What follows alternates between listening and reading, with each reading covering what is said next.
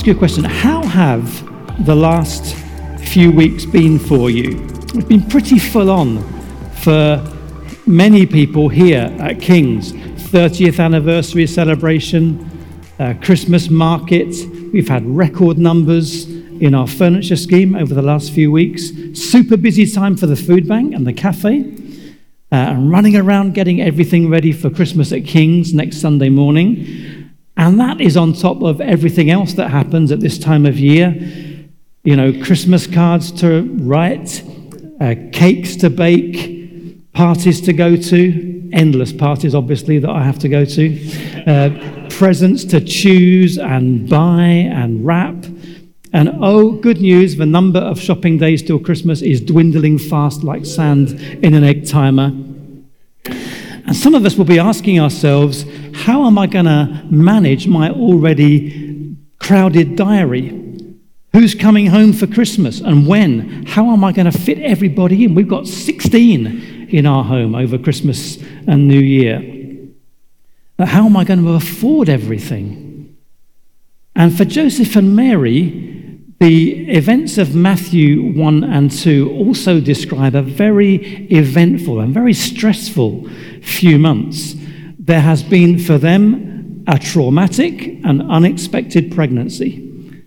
There has been, because of that, severe relationship strain, a series of disturbing dreams, a long and tiring journey, the worst possible time to go into labor and not ideal location for childbirth, let's be honest. Unexpected visitors from the east, weird presents that they bring. I mean, most people bring rattles and fluffy toys, don't they, for a new baby? What's a newborn child going to do with gold? And myrrh is an embalming spice for dead bodies. Who invited that guy along to the, to the celebration of the birth? I can imagine Joseph and Mary, at the end of all this, looking at each other and saying to each other, Well, that was a bit of a roller coaster, wasn't it, these last few weeks and months? But now, at last, we can maybe start to adjust to becoming a family and uh, settle back to some kind of normality. But in the next part of the story, as Sally has hinted earlier, things are going to be anything but normal for them.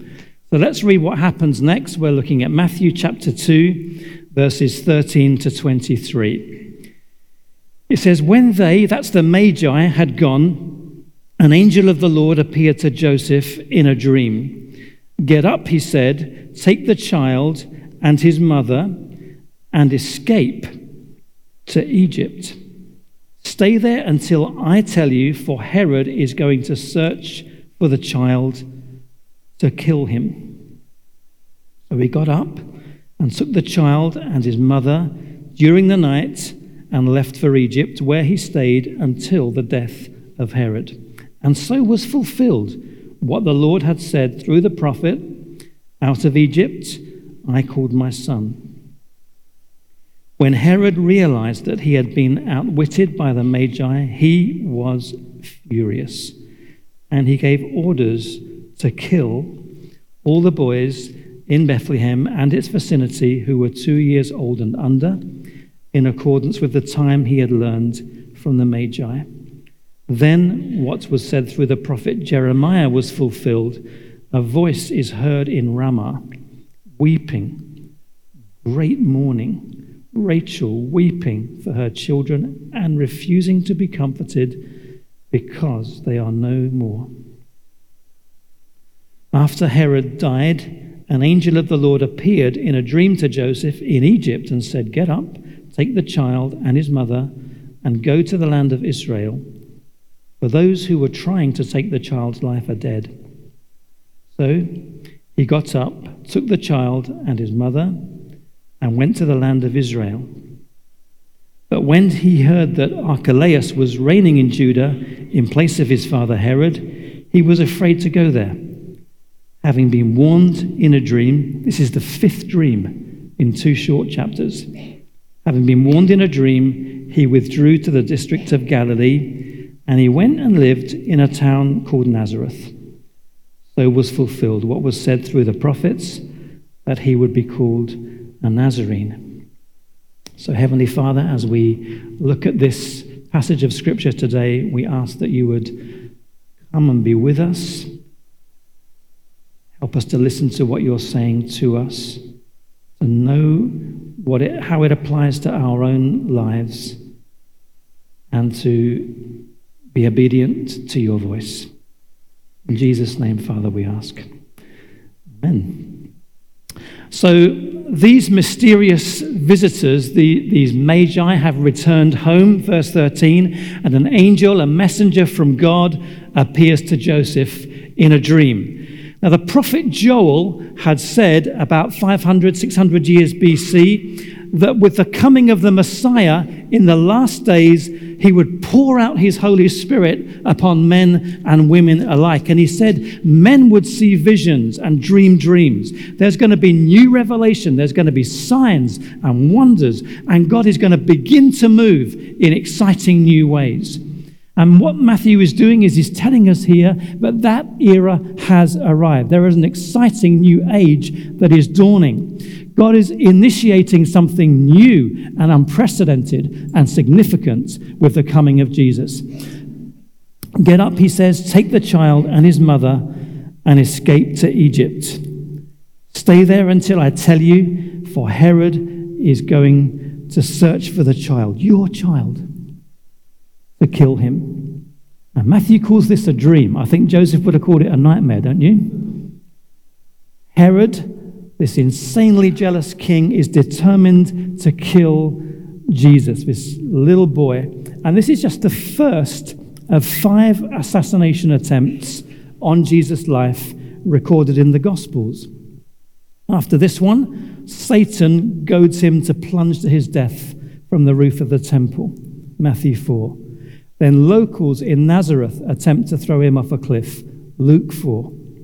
Then Pharisees pick up stones to stone him at the Feast of Tabernacles in John 8. And after that, a number of Judeans seize him and try to murder him at the Feast of Dedication in John 10. Five assassination attempts. There's the ones we've heard about. And that's not counting six other references to plots or schemes to kill him while he was an adult. In all the uncertainties of their life, Mary and Joseph must feel real anxiety at this point. Where, where are we going to go? How are we going to get there? What is Herod so angry about? What will become of us? What's going to happen to our baby? But God has spoken, and when God speaks, Brothers and sisters, when God speaks, it's, it's time to act. You have to respond when God speaks. Verse 14 So Joseph gets up, he takes the child and his mother during the night. That shows you, doesn't it, the sense of urgency he must have felt during the night, and they leave for Egypt. They leave for this foreign land with a different language, a different culture. There's no job for him there, there's no security. It's the great unknown. Off he goes with his wife and child. Some of you actually have done that recently, this year. You've come to this country from another one. And you've left everything you have to come here because God called you here. That's why you're here. And some of you, like Joseph and Mary, are fleeing from violence and persecution. We have people in that situation here. And here in this country, you have found safety and refuge, and we honor you. We really do you're actually following in Jesus' footsteps in a way that we, most of us here, probably never will. And in verse 20, which is probably about a year or 18 months later, God says, Get up again, it's time to leave Egypt. And where are they going to go? The dream just says to the land of Israel. Big place, Israel, about the size of Wales, the big country. Joseph and Mary both have family down in the south. Maybe there then. Maybe there. That's where they should settle. But verse 22 says, When Joseph heard that Archelaus was reigning in Judea, in place of his father Herod, he was afraid to go there. So Judea is the south. They've got to go somewhere else. So they head for Nazareth, much further north, which, of course, we know from Luke's gospel is where Mary is from. It's her hometown. It must have felt like their homelessness and their rootlessness and their feeling of being vulnerable would never end for them. You get that feeling sometimes? It's just one thing after another.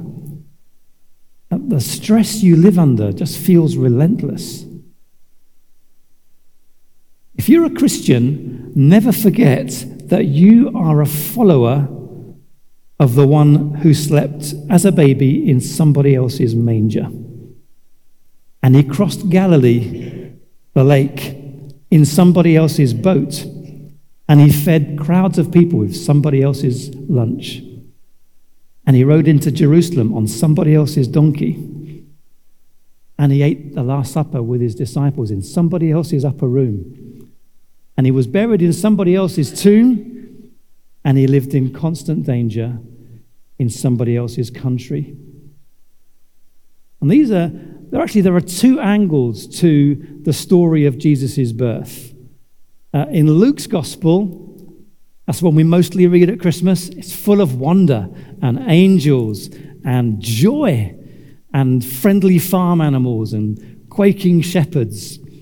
It's got a warm glow to it, Luke's gospel.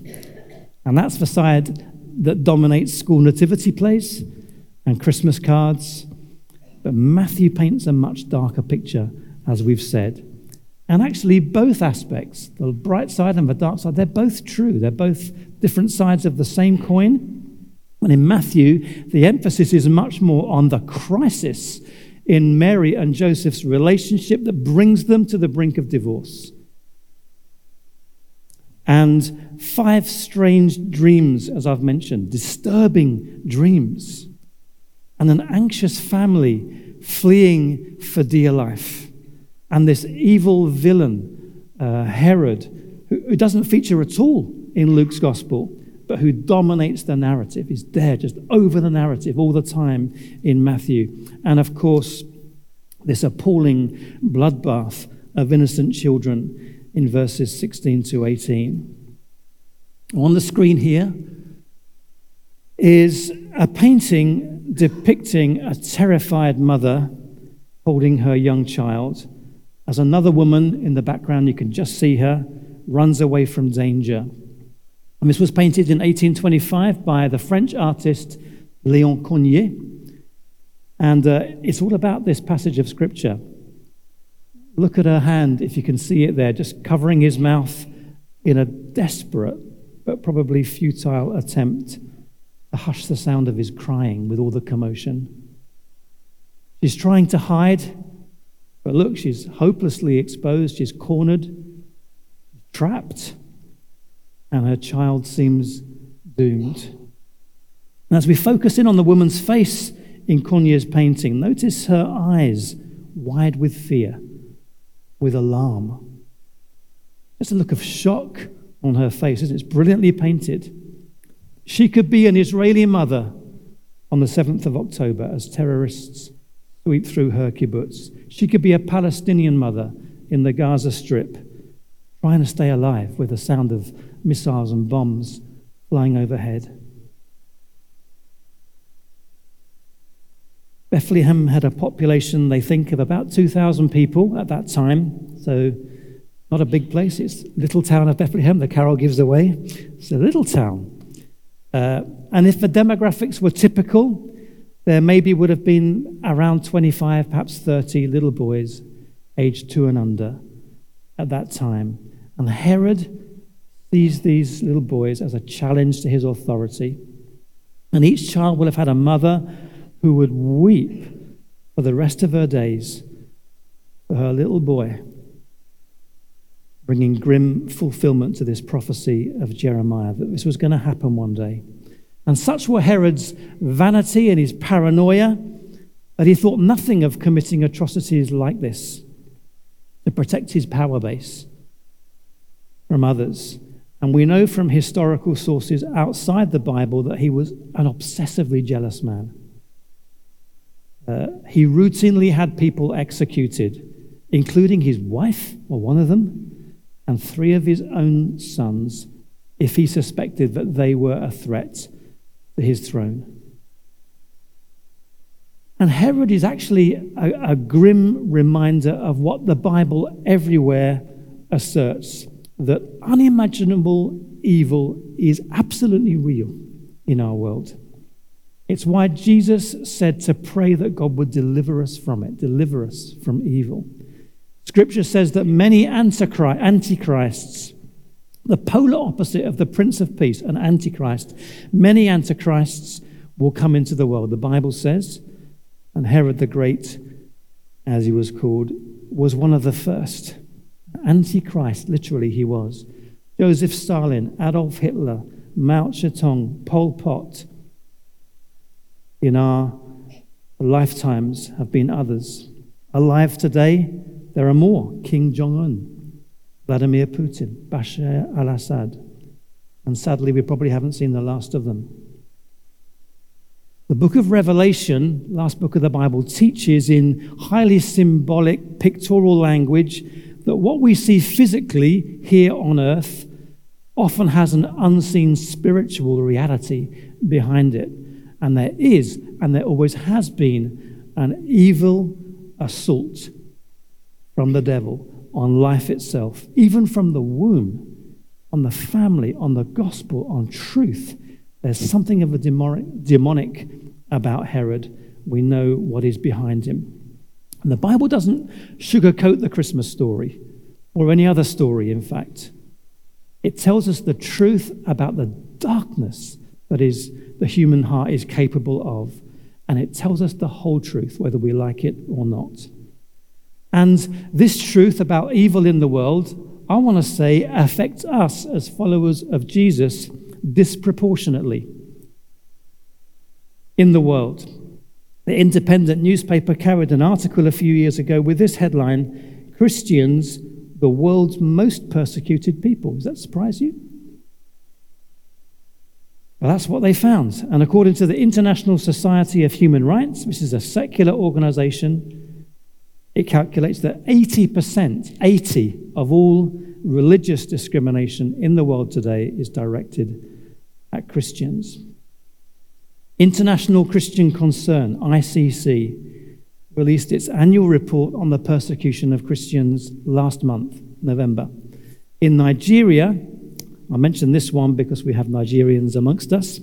ICC cites numerous horrific atrocities, quote, end quote, committed against Christians by Islamist terrorists. Between March and July this year, some 550 Christians were killed there, and that's just those known and reported to ICC. And they accused the Nigerian government of turning a blind eye or worse.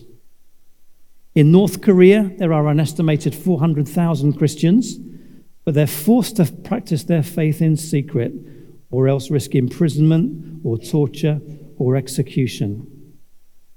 In just one incident there, ICC claims that earlier this year, a two year old toddler and his parents were all three of them given a life sentence after a Bible was found in their home. Can you imagine that?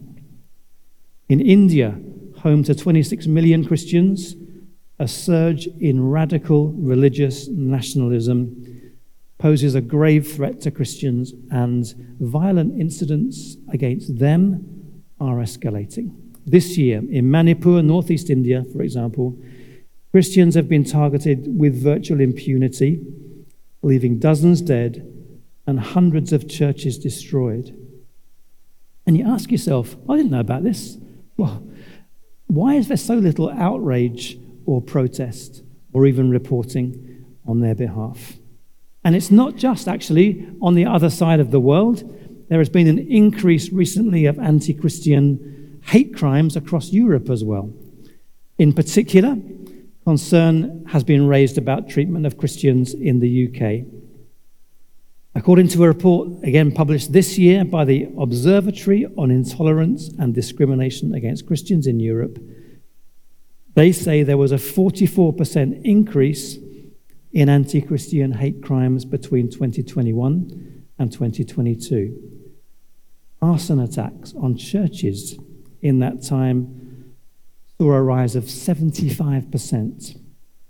And at the same time, the stigmatization and criminalization, even sometimes, of Christians for voicing mainstream Christian teaching on controversial issues is on the rise. Do you know there's a Christian teacher, maths teacher, I think he is, in Ireland, who was sacked and imprisoned for 100 days last year for refusing to address one of his students by his preferred but factually incorrect pronouns. George Orwell was right when he said this the further a society drifts from the truth, the more it will hate those who speak it. A quote. The further a society drifts from the truth, the more it will hate those who speak it. I was reading through the book of Acts um, a week or two ago, and I was struck by a verse I'd never noticed before. And this is at the end of the book of Acts, which is about the extraordinary growth of the church in the first century signs and wonders, people being raised from the dead, the multiplication of conversions, people, uh, churches getting planted all over the place. Amazing things were happening. There's this in the very last chapter of Acts, talking about um, Christianity. It says, People everywhere are talking against this sect. Not even called a religion, just thrown away as a sect. Bible says that everyone who wants to live a godly life in Christ will be persecuted. Jesus himself said, Everyone will hate you because of me. But he also said this Happy are you when people insult you. Happy, not sad. Happy are you when people insult you and persecute you and falsely say all kinds of evil against you because of me. Rejoice and be glad, he said, because great is your reward in heaven. Do you believe that? Does my reward in heaven for being faithful to Christ outweigh my desire to be popular and accepted? Does it for you? Well, these are the choices we may increasingly face in our generation. Between 1899 and 1901, there was a great anti Christian uprising in China. It was called the Yihequan movement. And it was a sudden national mood swing that brought severe persecution to China. 188 missionaries and 32,000 Chinese Christians were bound in public. Their noses and ears were cut off, eyes gouged out before they were beheaded. Lizzie Atwater was an American missionary to China at that time. She was 22 years old and she was pregnant with her first child. There's a painting of her there. And she wrote to her family these words on the 3rd of August, 1900, in the middle of this wave of persecution. This is what she wrote in her letter Dear ones, I long for a sight of your dear faces, but I fear we shall not meet on earth. I am preparing for the end very quietly and calmly. Lord, wonderfully near, and He will not fail me. I was very restless and excited while there seemed to be a chance of life, but God has taken away that feeling, and now I just pray for grace to meet the terrible end bravely. The pain will soon be over, and oh, the sweetness of the welcome above. My little baby will go with me. I think God will give him to me in heaven, and my dear mother will be so glad to see us. I cannot imagine the Saviour's welcome. Oh, that will compensate for all of these days of suspense. Dear ones, live near to God and cling less closely to the earth. There is no other way by which we can receive that peace from God which passes understanding. I must keep calm and still these hours.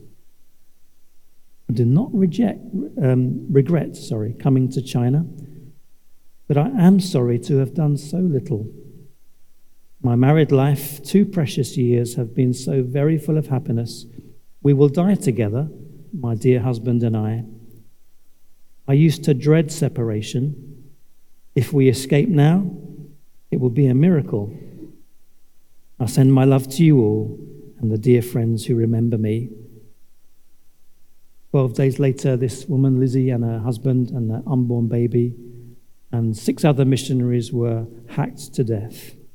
And later, when Lizzie's parents in Ohio, USA, heard the dreadful news of their, the death of their daughter and son in law and unborn grandchild, they said through tears these words We bear no grudge. We gave them to that needy land of China, and China will yet believe the truth. Why did Satan single out China in this wave of persecution? Perhaps it was because of the extraordinary potential of that land. And in our own lifetimes, it's still happening today, there's an unprecedented revival happening in that country. Some estimates put the number of Christians there at 100 million. Probably a bit over the top, it's probably more like 80.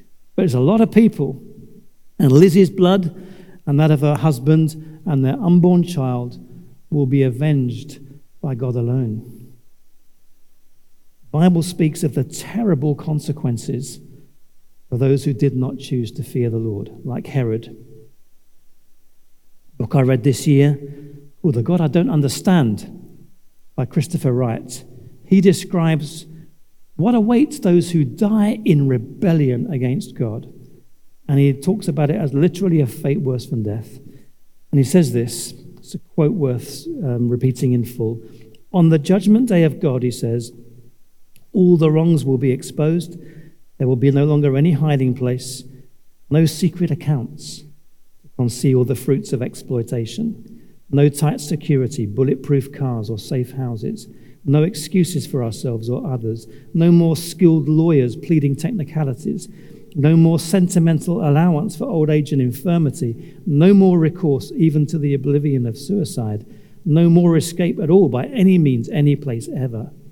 The day of judgment, he said, will reveal everything, assess everything, and deal with everything. All repented, persistent wickedness will be met with the verdict of God's perfect justice. And that divine verdict will be public vindicated by the evidence, indisputably validated beyond complaint or appeal, irreversible and inescapable. But the sweetness of the gospel is this. This is where I want to land now. The sweetness of the gospel is this. No matter how hard a human heart becomes, even as hard as Herod's, or more obstinate still, it's never too hard to be able to turn to God again and be cleansed and made new and softened by the Holy Spirit. None of us here, I can guarantee, are anywhere near Herod's league of evil. But the Bible is clear that we have all sinned and we've all fallen short of the glory of God. Why be separated from God forever when you can have his blessings forever if you don't have to? God loves you. And if you'd been the only person who'd ever lived, who, who Jesus needed to come and, and be born for and, and die for to save, he would still have come as a baby. He'd still have grown as a boy, lived as a man. He'd still have gone to the cross for you, laid down his life for you. He loves you that much. What a God he is. And it may be that for some here today, right now, God is speaking to you, to giving you a fresh chance to give your life to Christ, to turn to Christ. Do that today. You've not ever done that before, don't put it off till tomorrow. Do it today. The Bible says, Seek the Lord while he may be found. Call on him while he is near. He's near, he's in this place today. And that is why Jesus came at Christmas to seek and save the lost. Well, you and I don't know what tomorrow holds, but as somebody once said, we do know who holds tomorrows. And he says again to each of us here in this room, in this world of constant wickedness, he says what he said to Joseph to us Get up. Time to take action is now. And Paul's going to lead us now in a time of prayerful response.